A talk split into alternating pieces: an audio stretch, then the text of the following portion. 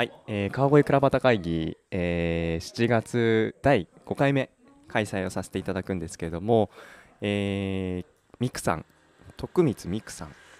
えー、ゲストにお迎えをするにあたって事前に、えー、今日インタビューをさせていただいております。ミクさんどうぞよろしくお願いします。あよろしくお願いします。えー、ミクさんもですね今日ここちゃぶ台で、えー、インタビューをさせていただいているんですけれども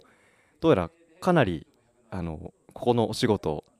ご一緒されてるみたいですが実際もう何回ぐらいお手伝いされてるんですか？そうですねあの今日で3回目ですね。はいあの、ま3回ともあの午前だけですので作業時間でいうとそこまで長くはないんですけれどもでも3日間来てみてその日々変わっているなっていう姿を見させてもらっています。ミキさんものすごくスマートなあの体型をされてるんですけどあの割と重労働なあのお仕事をされてるんじゃないかなと想像してるんですがそのあたりそのあたりあれですか？あのー、もうお仕事がっつりやられてどんなお仕事されてるんですか？そうですねと床の下の土の部分に穴を掘ったりですとかその床板を剥がすとか釘を抜くだとか結構慣れない作業なんですけどもあの遅いんですけども楽しくやらせてもらっています。なるほど。あの、ね、これから暑くなるのであのまだまだあの厳しい日々が続くのかなと思うんですけどぜひそのあたりお気をつけになって頑張っていただけたらと思いますが今日はまあちゃぶ台の話ではなくあのミクさんの話なのでぜひあの詳しくお聞きしたいなと思うんですけれどもミクさんの川越とのまあ、接点今まだ住まわれて2年ぐらいとお聞きして今日来ているんですけれどももともとどういったあのご経歴で、え、いらっしゃってそれで、まあ、川越に来たきっかけみたいなところ少しあの振り返ってお話ご紹介いただけますか？はい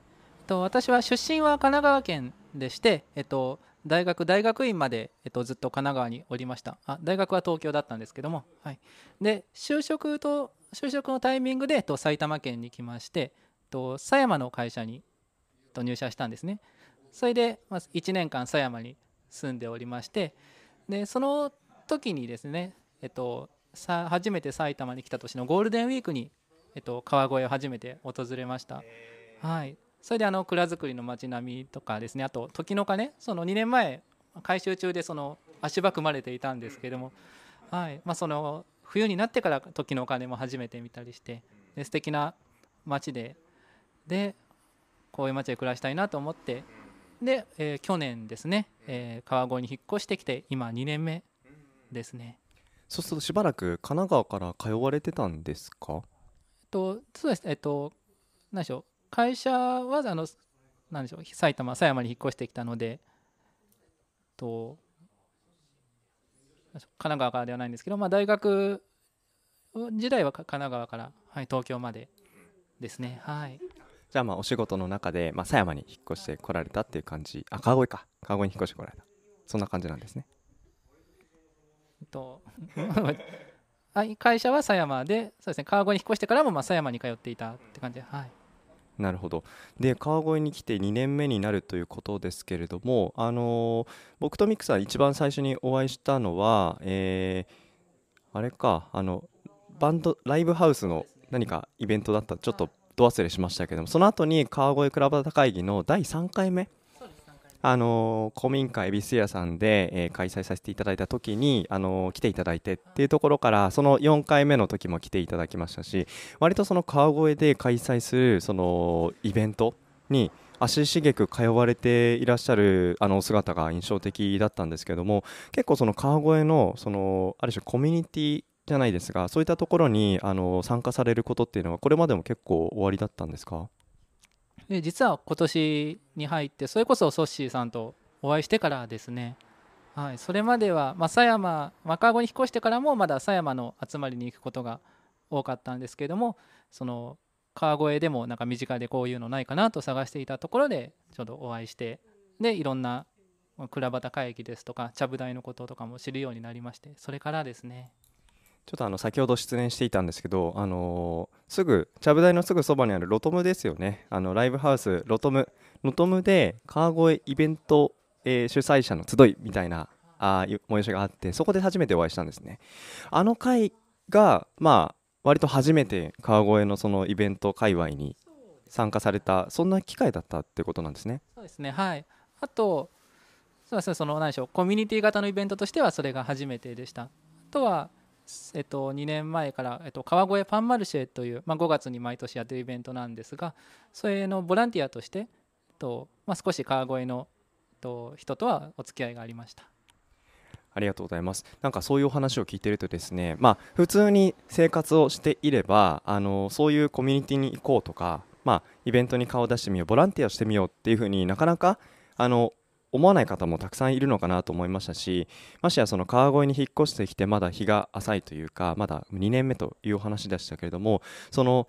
そういう川越のその人たちとの関わりを自らその持ちたいというふうに思った背景にはどんなその思いがミクさんにあったのかなって今あのすごく関心を持ったんですけどそのあたりっていかがですか？そうですね。まあ実家にいた頃からですねそのまあ私のおばあちゃん家がと通っていた小学校のすぐ裏にありましてで学校帰り放課後家に帰る時に必ずおばあちゃん家に寄って、まあ、それから夕方暗くなってからおばあちゃんと一緒に帰るっていうのがま日常だったんですね。でその、まあ、おばあちゃん家がその、まあ、みんなの友達とかの通学路にもなっていてそこで何でしょう私がおばあちゃん家に寄ってることでその他の友達とかも顔出してくれたりとかそういう形でその何ですかね地域とのつながりというのはなんかあるのが当たり前といえば当たり前だったような環境で育ちました。それで、まあ、2年前ですね初めて埼玉県、まあ、当時狭山でしたけれどその周り誰も知らないという状況の中でなんかそれが寂しいなというか怖いなというような思いもあったりしましてぱその地域にどんな人がいるのかそういう人たちとつながりたいなって、はい、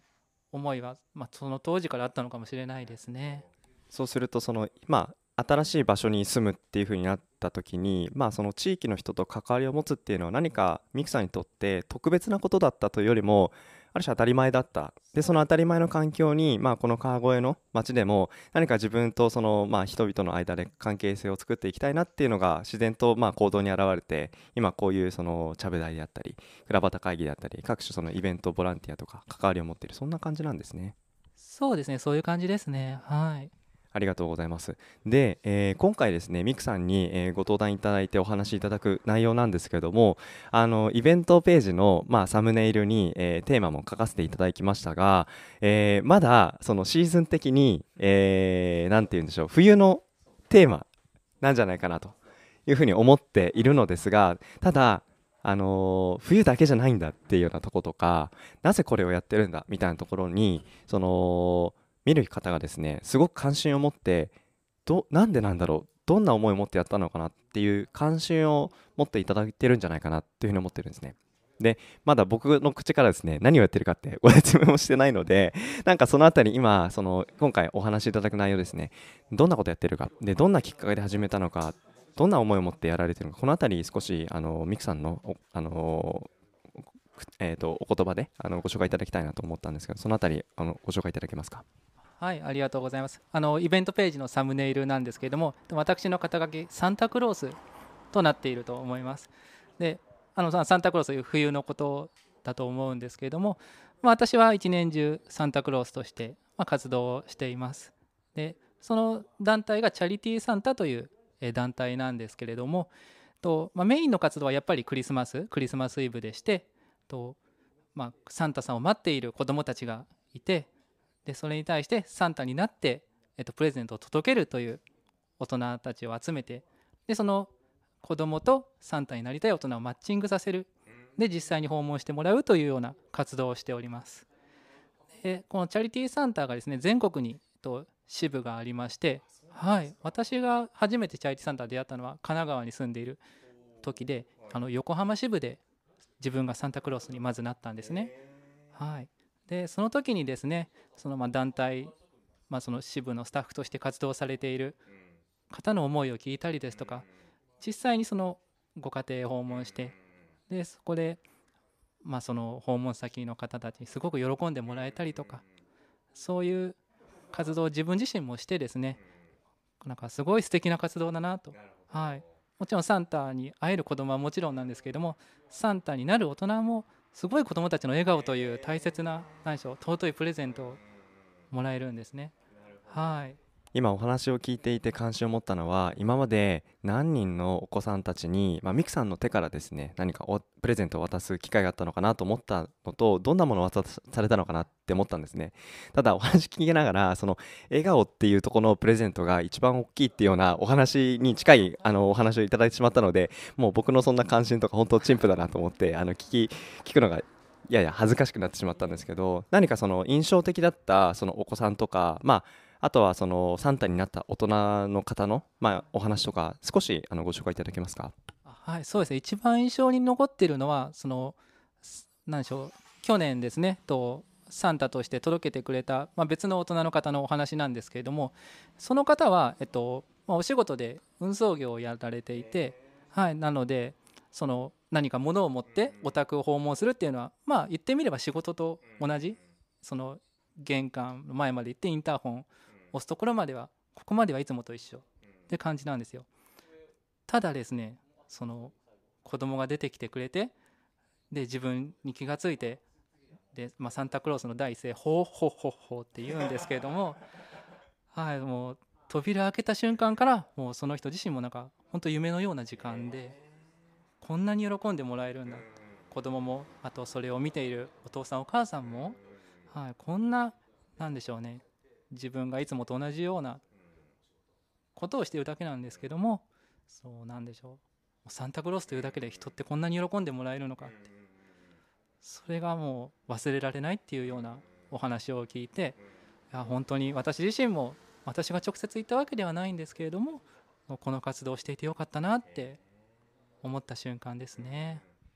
今のお話を聞いて本当にその瞬間っていうのはそのお子さんにとっても両親にとってもあのサンタをされた大人の方にとってもすごく尊い時間だったのかなというふうに思ったんですけどこの尊い時間って果たして何がその尊い時間にしているのか。もちろんその子供の笑顔っていうのもあるし大人のその子供に接するっていう思いもあるかもしれないんですがなんかここってすごく紐解くととてもなんか大事なそのまあ我々のにとってのその生きていく上でのエッセンスうん、何か潜んでるんじゃないかな。そんな風に想像したんですけど何かその辺りミクさんなりのお考えになられてるところって何かこれまでたくさんのサンタさんとお子さんにプレゼントを渡すシーンがあったのかな。お話いろいろ聞いたんじゃないかなと思うんですけどその辺りミクさんのあのお考え何かあったら教えていただけますか？そうです。エッセンス そうですね。そう言われると難しいんですけれどもそうですね。やっぱり何ですかね、ま、誰かのために行動する、はい、そのことが何でしょう。気張らなくてもなんかサンタクロースになることによってそれをするのが自然というか例えばその道を歩いていて、まあ、すれ違う人と普通普段挨拶なんてしないじゃないですか。でもサンタクロースの格好をして、まあ、例えばクレアモールとか歩いていたりするとみんなみんな手振ってくれたりすると思うんですよね、まあ、みんなとは言わなくても。はい。でそれに対して手振り返してあげたりとかあとはま写真求めたらそれに応じてあげるとか。はい、なんかそれが何でしょう。本当は日頃からこうできたらいいのにって思うけれどもなんか周りの目が気になって恥ずかしくてできないとかそういう、まあ、思いをされる方が多いと思う私自身もサンタクロースの格好してなかったらそうですしでもなんかそれが自然で本当みんな心の中ではこうしたいって思えてるようなことをそれを自然にできる環境といいますかそれがまあもしかしたらサンタクロースなのかもしれないなと。はい。思います、